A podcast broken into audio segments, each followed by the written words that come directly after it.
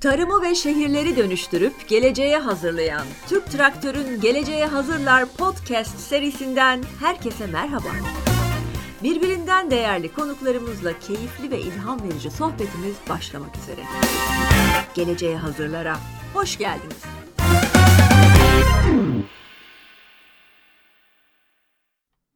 Merhabalar, ben Aslı Şafak. Türk Traktör'ün Geleceğe Hazırlar podcast serisine hoş geldiniz. Bugün Dünya Kadın Çiftçiler Günü. 2008'den bu yana kutlanan bugün de yani 15.sini kutladığımız bugün de tarımsal üretim, kırsal kalkınma, sürdürülebilirlik, gıda üretimi ve güvenliği gibi konularda kadınların önemine dikkat çekmek istiyoruz biz de tıpkı bugünün amacı gibi. Şimdi ne yapalım ne yapalım diye çok düşündük ve bugün girişimci, çiftçi ve başarılı bir kadın olan Aslı Aksoy'u konuk edelim dedik. O da bizi kırmadı ve eli belinde tarım kurucusu Aslı Aksoy şu anda karşımızda. Hoş geldiniz Aslı Hanım. Merhabalar adaşım, hoş buldum. hoş bulduk. Şu anda bizi dinleyen herkes ikimiz arasında gözünü kapatarak dilek tutabilir. Bence oldu oldu oldu diyoruz yani. Bütün dilekler kabul edilecek. Sonuna kadar dinlemeniz gerekiyor ama dileğin kabul olması için sevgili dinleyiciler. Dolayısıyla sonuna kadar da dinlemeniz gerekiyor bu durumda dilekler gerçek olması için. Benimle bu podcast'te devam etmeye emin misiniz? Yani şu anda karşınızda şuursuz biri var yani dinleyince olacağına inanan. Bilmiyorum sizin gibi böyle gayet realist ve e, aslında aktive ederek hayatını sürdürüp yeniden üreten bir kadın için bir kere daha düşünün derim ama ben o esnada ilk sorumu sorayım size. Şimdi yani kariyerinizde ilerlerken birdenbire ya bir beyaz yakalıydınız ve birdenbire Ege'ye taşınıyorum dediniz. Ya bu beyaz yakalılar için çok alıştığımız bir şey. Buraya kadar bildik bir hikaye. Lakin bundan sonrasında taşındınız, çiftçilikle uğraşmaya ve kuşkonmaz üretmeye başladınız ki bu ters köşe. Şimdi e, bu kararı nasıl aldınız? Eli belinde tarım nasıl kuruldu? Buyurun. Aslı Hanım çok uzun zaman öncesinde aslında ben de pek çoğumuz gibi işte büyük şehirde İzmir'de doğdum büyüdüm. Okulumu orada devam ettim. Sonra e, Ankara'ya gittim. Orta Doğu Teknik Üniversitesi'nde işletmeyi bitirdim. Yani iyi bir eğitim alınca e, hepimizin olduğu gibi işte çok çalışmak, bir an önce kariyere başlamak e, ve bunu büyük şehirlerde devam ettirmek gibi e, önümüze konmuş olan bazı hayatlar var ve bunları yaşıyoruz baktığınızda. E, ben bunun ayrımında galiba biraz erken vardım. Daha genç yaşlarımda vardım. E, dolayısıyla şey hani e, ilk böyle başlangıçta dedik ya hayaller kurmak. Her şey aslında bir hayalle başlıyor. Çok klişe olacak ama e, gerçekten öyle. Bunlar benim kafamda dönmeye başladı ama bunların oturması, e, gerçekten bir hayat hedefi, bir iş hedefi haline dönüşmesi e, vakit aldı. Resmen şey gibi düşünün. Yani biz çiftçilikte işte ekim yapacağız, işte hasat yapacağız, e, toprak işleri var. Toprağın tava çıkması lazım. Çok yaşken olmaz, çok kuruyken olmaz. Onun bir vakti zamanı var. Dolayısıyla oraya gelinceye kadar benim birazcık işte o kurumsal profesyonel hayatta vakit geçirmiş olmam gerekiyormuş. Ama yine de ileriye dönük hedeflerimle paralel olarak hani yaptığım işe de profesyonel anlamda yol vererek ilerledim. Ee, mesela işte tekstil sektöründe çalışıyordum. 7-8 sene ona emek vermiştim. Yavaş yavaş hani oradaki basamaklarda da ilerliyordum ama e, bu beni mutlu etmediğinin çok farkındaydım. Çünkü aklımın hep gerisinde bir yerde işte Ege'ye, kendi toprağıma geri dönmek, orada bir şeyler yapabiliyor olmak. Çünkü bizim bir ayağımız, bir bağımız hep zaten topraktaydı. Hani aileden de gelen bir şey bu. Biz her yaz işte yaylada aile evinde toplaşırız, hısımlarla, işte bütün akrabalarımızla, bütün yiyeceğimiz içeceğimizi tarlamızda yetiştiririz. Civar tarlalarda diğer çalışmalara yardımcı oluruz, onları izleriz, hasatlar kaldırılır, tütünler balyalanır, mısır karkar, işte buğday gelir vesaire. Hani bunları hep görerek de yaşadığım için zannediyorum. Ee, benim hayallerim o yönde oldu. Ama bu şey de demek değil yani işte hepimiz de böyle e, arada aklımızdan geçiyor işte çalışırken her şeyi bırakacağım işte büyük şehri terk edeceğim e, bir yer, işte kırsalda bir yere yerleşeceğim Ege'ye yerleşeceğim. Tam olarak bu da değil aslında. Çünkü e, bunu yapan arkadaşları da arada görüyorum. Benimki ondan daha farklıydı. Çünkü ben onu hayat hedefim haline getirmek istedim. E, çiftçiliği bir meslek olarak almak istedim ki eğitimim bu yönde değil tecrübem yok. Her şey çok böyle romantik düzeyde gelişmiş aramızdaki ilişki şimdiye kadar. E, Ama ben bunu istedim. Yani bunu e, farklı bir yöntemle, farklı bir ürünle e, ve gerçekten o kadın emeğini parlatarak, öne çıkararak, e, katma değerli bir ürünle sürdürülebilir bir şeyler yapılabileceğini hep hayal ettim. Kaldı ki o zaman daha pandemi yoktu. Hani sürdürülebilir gıdanın, e, beslenmenin bu kadar önemine çok e, çok fazla dikkat etmiyorduk belki. Ne bileyim işte Rusya-Ukrayna savaşı yoktu. Ya da ne bileyim işte iklim krizi hep konuşuyorduk aslında ama bugün kadar çok net değildi belirtileri. E, dolayısıyla daha o günden bunun asla hayatımızdan çıkamayacak önemli bir iş olabileceğini hayal etmeye başladım. E, ve yola çıkış biletimde açıkçası Kuşkonmaz'la tanışmam e, sağladı. E, meslekteki hayatımı da artık işte tekstilden ayrılıp bir gıda sektörüne e, geçme kararı verdim. Çünkü bir şeyler yapacaksam ileride bununla ilgili biraz pazar bilgisi, biraz dünya bilgisi, ülkemizde ne gibi fırsatların olduğu e, bunlara aşina olmam gerekiyordu. Ben meslekte kendimi yetiştirme kararı verdim eğitimin bu yönde olmamasına karşı. Gerçekten de Kuşkonmaz'la tanışmam da öyle oldu. E, yurt dışına Amerika'ya gidip gelirken kendi Anadolu'daki biyoçeşitliliğimizi, ürünlerimizi anlatmaya çalıştığımda orada Kuşkonmaz'la tanıştım. E, ilk defa orada yediğimde inanılmaz beğendim. Fakat çok komik aslında sonradan öğrendim ki kuşkonmazın bile gen kaynağı Anadolu coğrafyası, Doğu Akdeniz bizim topraklarımız. Öyle zengin, bereketli, e, çeşitlilik sunan yerlerde yaşıyoruz ki bunun bile farkında değiliz. Dolayısıyla e, ürün farklı, imkanlar var. İşte ben bu işi çok istiyorum. E, çok küçük bir tarlayla, iki dönümlük bir tarlayla benim çiftçilik hikayem başladı. Harika. Eee, aslında, eee, anlattığınız önce büyük hayali kurup sonra kuşkonmaza inmişsiniz. Yani tümden gelince bir yaklaşımla.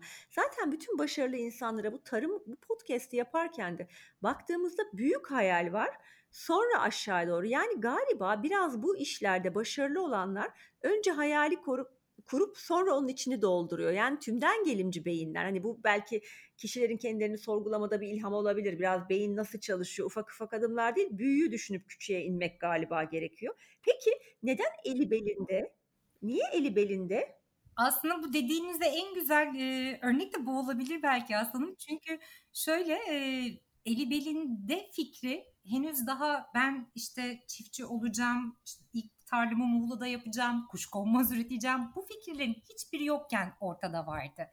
E, Muğla'da babamla bir müze geziyorduk ve orada işte geleneksel e, motiflerimizin yer aldığı işte halılar, e, kilimler bunların sergilendiği bir müze ve burada e, şey motiflerden bir tanesi eli belinde. Altındaki açıklamayı okuyorum şöyle yazıyor işte kadın, doğurganlık, bereket, toprak e, aynı zamanda uğur, neşe, kısmet hani hep bunları anlatan bir şey. E, motif. O gün dönüp babama dedim ki bak baba dedim ben günün birinde bir iş yapacağım.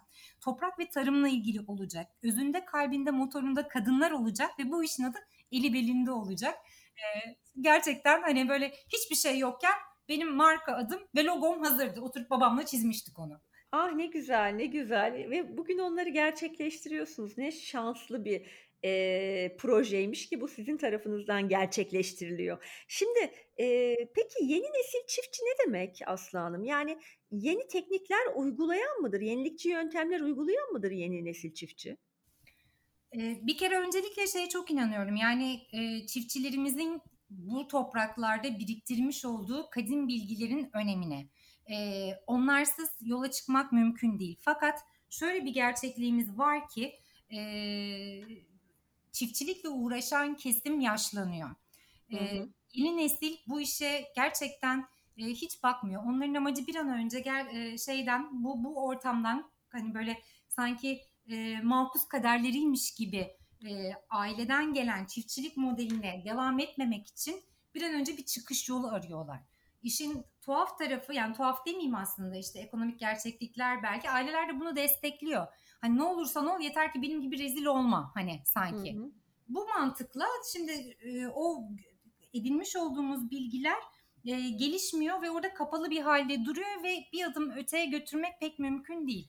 E, öte yandan hani bizler gibi sonradan çiftçiler işte e, bu işi biraz daha farklı yapmayı hayal etmiş olan kişiler de e, işte bir takım teknikler, araştırmalar, dünyadaki uygulamalar, e, analizler, raporlamalar, hani neyin olup olum denemeler, hani açık olmak lazım deneme, yeni ürün, yeni üretim teknikleri denemeler. Bu vizyon aslında işte bu yeni nesil bakış açısını e, devam etmekte olan üretim sistemin içerisine girmek durumunda ama bir hibrit sistem olmak zorunda bana kalırsa. Hı hı. Çünkü öteki de dışarıdan geldiği için toprağın gerçeklerini bilmiyor. Diğer tarafta onu bir adım öteye götürebilecek teknik bilgilerden, yeniliklerden yoksun. İkisi bir araya geldiğinde bence muazzam sonuçlar çıkıyor. Bir de bunu akıllı tarım, işte dijital e, çözümlemelerle desteklediğiniz zaman e, gerçekten o zaman doğayı, çevreyi, toprağını koruyan, e, sağlıklı hani kendi ailenize, çevrenize nesiller boyu yedirebileceğiniz ürün yetiştirmenin de yolları açılmış oluyor diye evet. düşünüyorum. Hı hı. Evet. Şimdi peki, şimdi bu iyi tarım uygulamaları, sürdürülebilir ve organik üretim yapıyorsunuz ya bu iyi tarım uygulamalarıyla. Şimdi hı hı. geleceğin e, tarımında kaynakların korunması ve e, topraktan alınan verimin artırılması çok önemli iki başlık olarak önümüzde duruyor. Hı hı. E, bu, bu başlıklar özelinde üretim sürecinde nelere dikkat ediyorsunuz?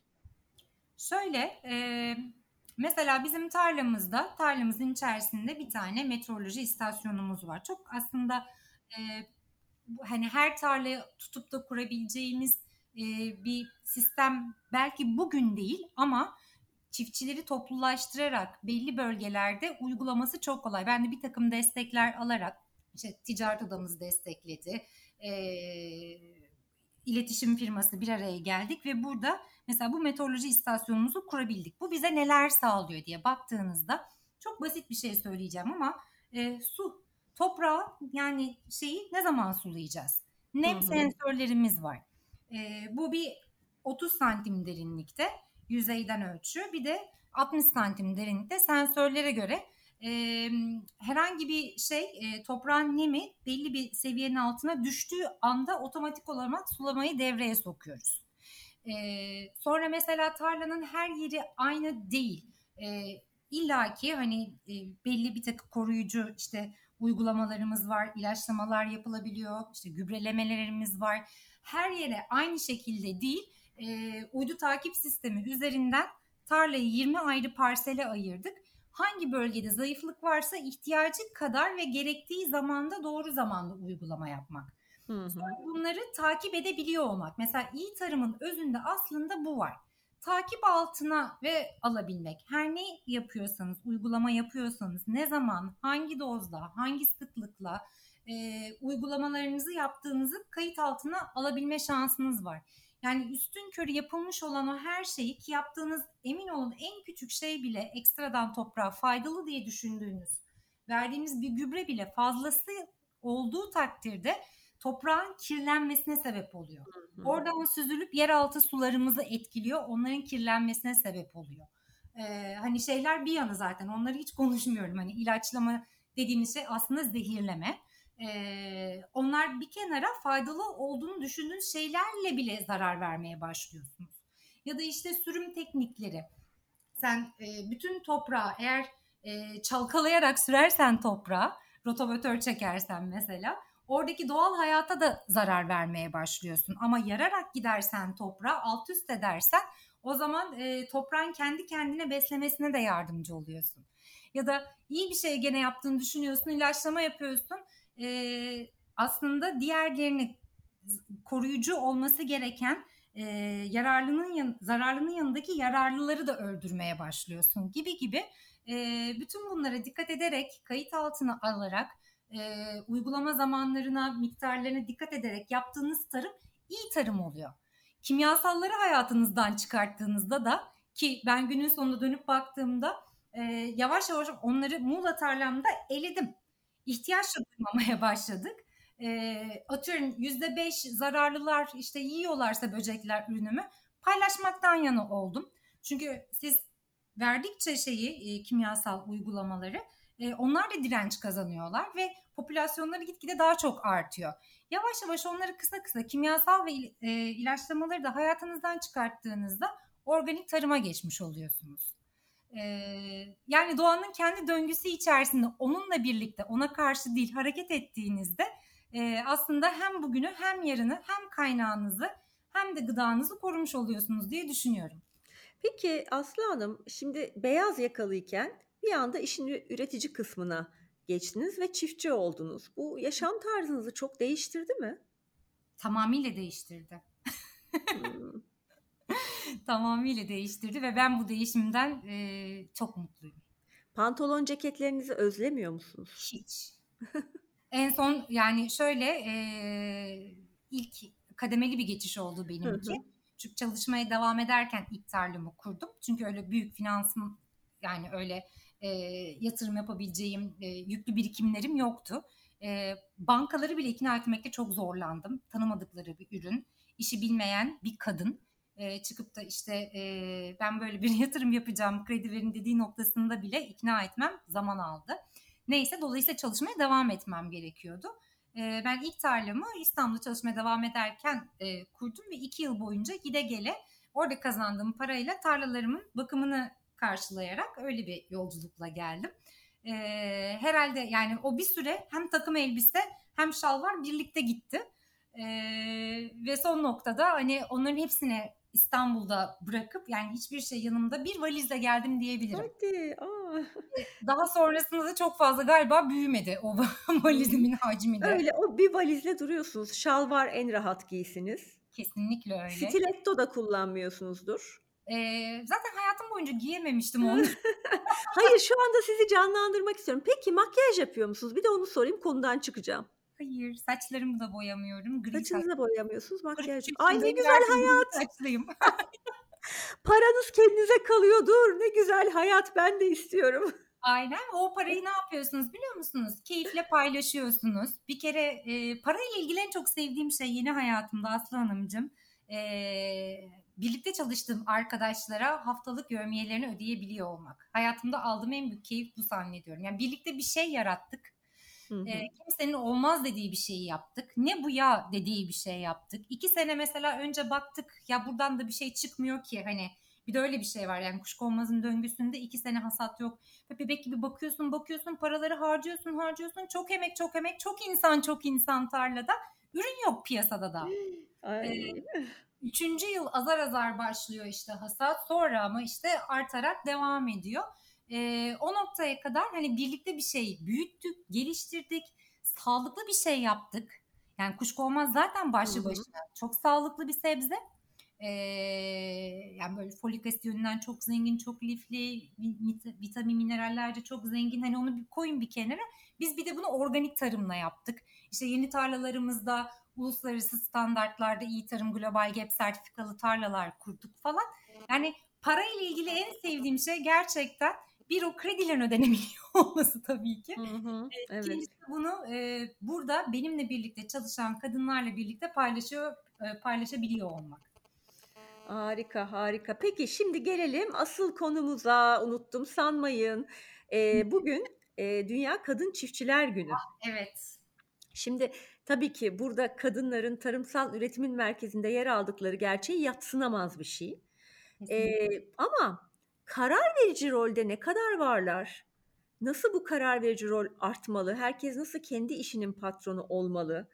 Ee, ne tür önerileriniz var? İş gücüne katılım nasıl artabilir kadınlarda? Ee, yani şöyle konuştuğumuz konu gerçekten halen daha zorlu bir mesele. Hı hı. Ee, hele ki hani çiftçilik kısmında daha da zor. Çünkü hani şu çiftçi dediğiniz zaman bile ilk aklınızda beliren figür bence bir erkek figürü. Yani ama işin de komik tarafı e, tarlalara geldiğinizde e, ziyaret ettiğinizde tarlada doğru düzgün erkek bile göremezsiniz. Yani gerçekten hı hı. E, bu işin motorunda kadınlar var. Erkekler genellikle kahvede oturuyorlar. Yani bizim en azından Ege'de öyle oluyor bilmiyorum. Hı. E, şöyle yani buradan çıkışın yolu bana kalırsa e, bir kere bilginin e, bir şekilde kadınlar tarafından paylaşılabiliyor olması. Bu da bizim Hı-hı. birlikte hareket etmemizi gerektiriyor. Evet. E, bu, bu, bu bir şart bana kalırsa. Yani o zincirleri kırabilmenin yolu. Çünkü herkes tek başına çok güçsüz olduğunu düşünüyor. E, ama buradaki güçler bir araya getirilirse bu küçük olur büyük olur. Yani ürettiğin şey e, çok büyük, çok inanılmaz böyle ekonomik değeri işte kocaman kocaman yatırımlar olmasına gerek yok. Yani gerçekten 3-5 kadın bile bir araya geldiğinde işte o hibrit modeller çok önemli. Hani biraz bizlerden bir destek geldiğinde birlikte böyle üretim gücünü onlardan alıp işte bizim de o ürünleri alıp anlatabilmemiz, onu isteyen bir kitle var. Buluşturabilmenin yollarını açabilmemiz. Bunları tanımlayabildiğimiz sürece buralardan çıkacak inanılmaz büyük değerler var. E, öte yandan da yani maalesef ki yol şuradan geçiyor. Yani her insan kendi yaşadığıyla bilir. E, ben de çok zorlu, sıkıntılı zamanlardan geçtim. E, yani burada bir şeyleri de ufak ufak yani önce bir ispat yükümlülüğümüz var.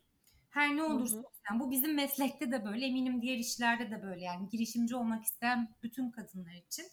E, bir kez bir şey önce yani bir adım atıp ispatladıktan sonra o zaman hangi yani hangi aşamada kiminle görüşüyorsan yani bu tarla kiralamak için mal sahibi de olur. E, ne bileyim işte kredi almak için banka müdürün de olur. E, herkes işte e, ikna etme süreçleri bu minik minik ispatlarla ortaya çıkabiliyor. E, bir başarmakla geçebiliyor. E, dolayısıyla yani burada yola çıkabilmenin yolu bir araya gelebilmek, bilgiyi. Aktarabilmek e, ve tabii sonrasında da bir şekilde finansmana erişiminde yollarının açılması yani girişimcilik günün sonunda buradan da geçiyor. İşte bütün bu şeyler bence kurabileceğimiz hibrit modeller, birliktelik e, ve bir şekilde yola çıkıp o ikna süreçlerini başlatabilmek. Siz peki kadın olduğunuz için bir zorluk yaşadınız mı? Çok yani e, işte diyorum ya yani çok demeyeyim de aslında bir inançsızlık oluşuyor karşı hmm, tarafta. İşte evet. Hadi bakalım hani, hadi yaparsın hani. Böyle hep bir bıyık altından gülmeler, bir inançsızlık. Ee, işte ben de kendimce yolu hani böyle dev adımlar atarak değil ama küçük küçük yaptığımın hep üzerine koyarak e, inatla, sebatla e, devam ederek ve çok çalışarak bunu ispatlayarak buldum bunun çaresini. Yani önce dedim ya iki dönümle başladım. İki dönümden sonra 20 dönüm oldu. 20 dönüm 40 dönüm oldu. Sonra 200 dönüm daha kiraladım ama hepsini dikemedim. Param yetmedi. 100 dönümünü diktim. Bir tane yatırımcı ikna ettim. Biraz ondan para aldım. İşte krediye aldım. O tamamını diktim. E iki dönümden 250 dönüme çıkarttım mesela. E, dolayısıyla hani ama bu da bir anda olmadı. Bütün bu bahsettiğim işte 7 8. sene. E, adım adım adım adım e, ve inatla dediğim gibi e, ispat ederek, ikna ederek e, ilerlemek. Yani ben çözümü burada buldum. Hı hı. Sabırla belki de değil mi? Aynen ki koşullar ee, hepimiz için zorlu. Yani bunun biraz da kadın erkeği de yok belki ama yani girişimci olmak, çiftçilikte bir takım bu adımları atabiliyor olmak, işte maliyetlerle mücadele etmek.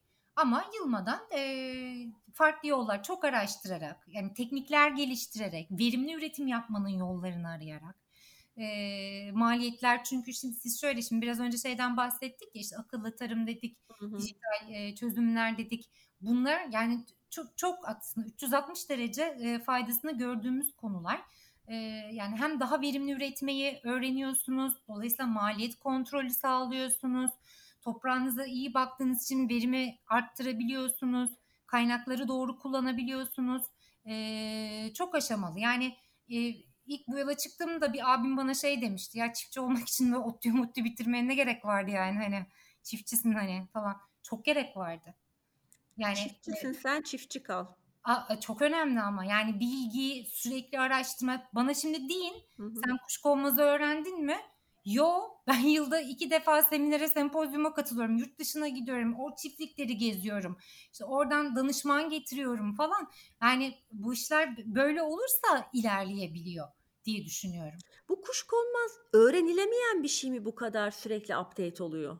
Ee, yani sürekli bir gelişme var. Ee, zaten şimdi bir de şey de hani tarla üretimi yani çok fazla değişkene maruz kalıyorsunuz ve onlarla mücadele etmeniz lazım. Bu iklim değişikliği falan da çok zorluyor bizi. Bakmayın yani bu beklenmedik hava doğa koşulları, mevsimlerin kayması, dengesizlikler bunlar hani e, bir de hani plan dışı çalışmadığım yerden geldi dersiniz ya sürekli hmm. öyle şeyler yaşanıyor tarlada.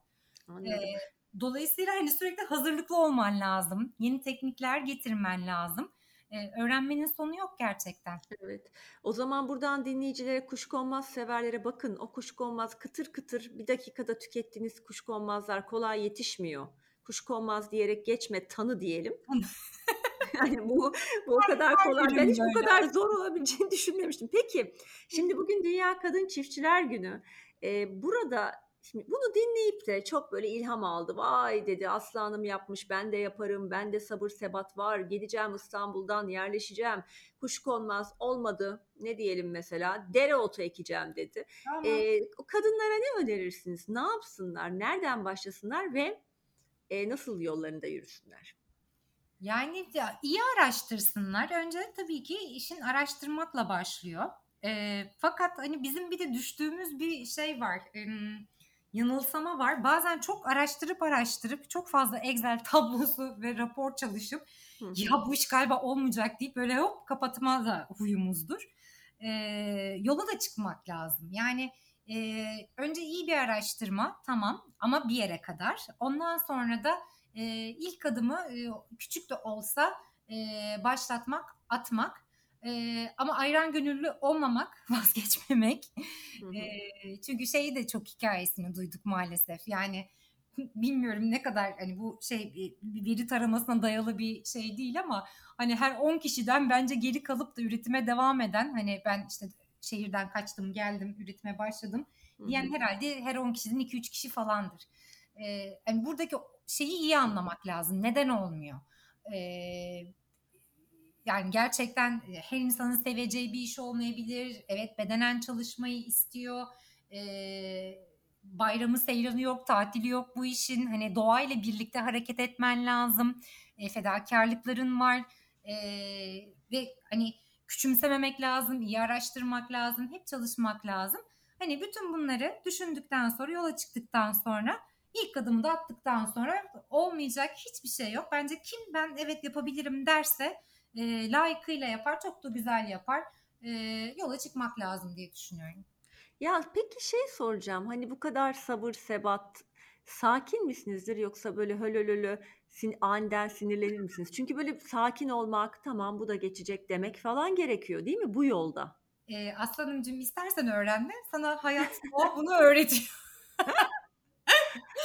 ben çok sabırsız bir insandım yani. Hem sabırsız hem telaşlı, endişeli şey yani çok hırslı bazı konularda işte başaracağım, yapacağım falan. Öyle güzel törpülüyor ki sizi. Ee, yani çünkü şey e, her şeyi kontrol zaten etmeniz mümkün değil.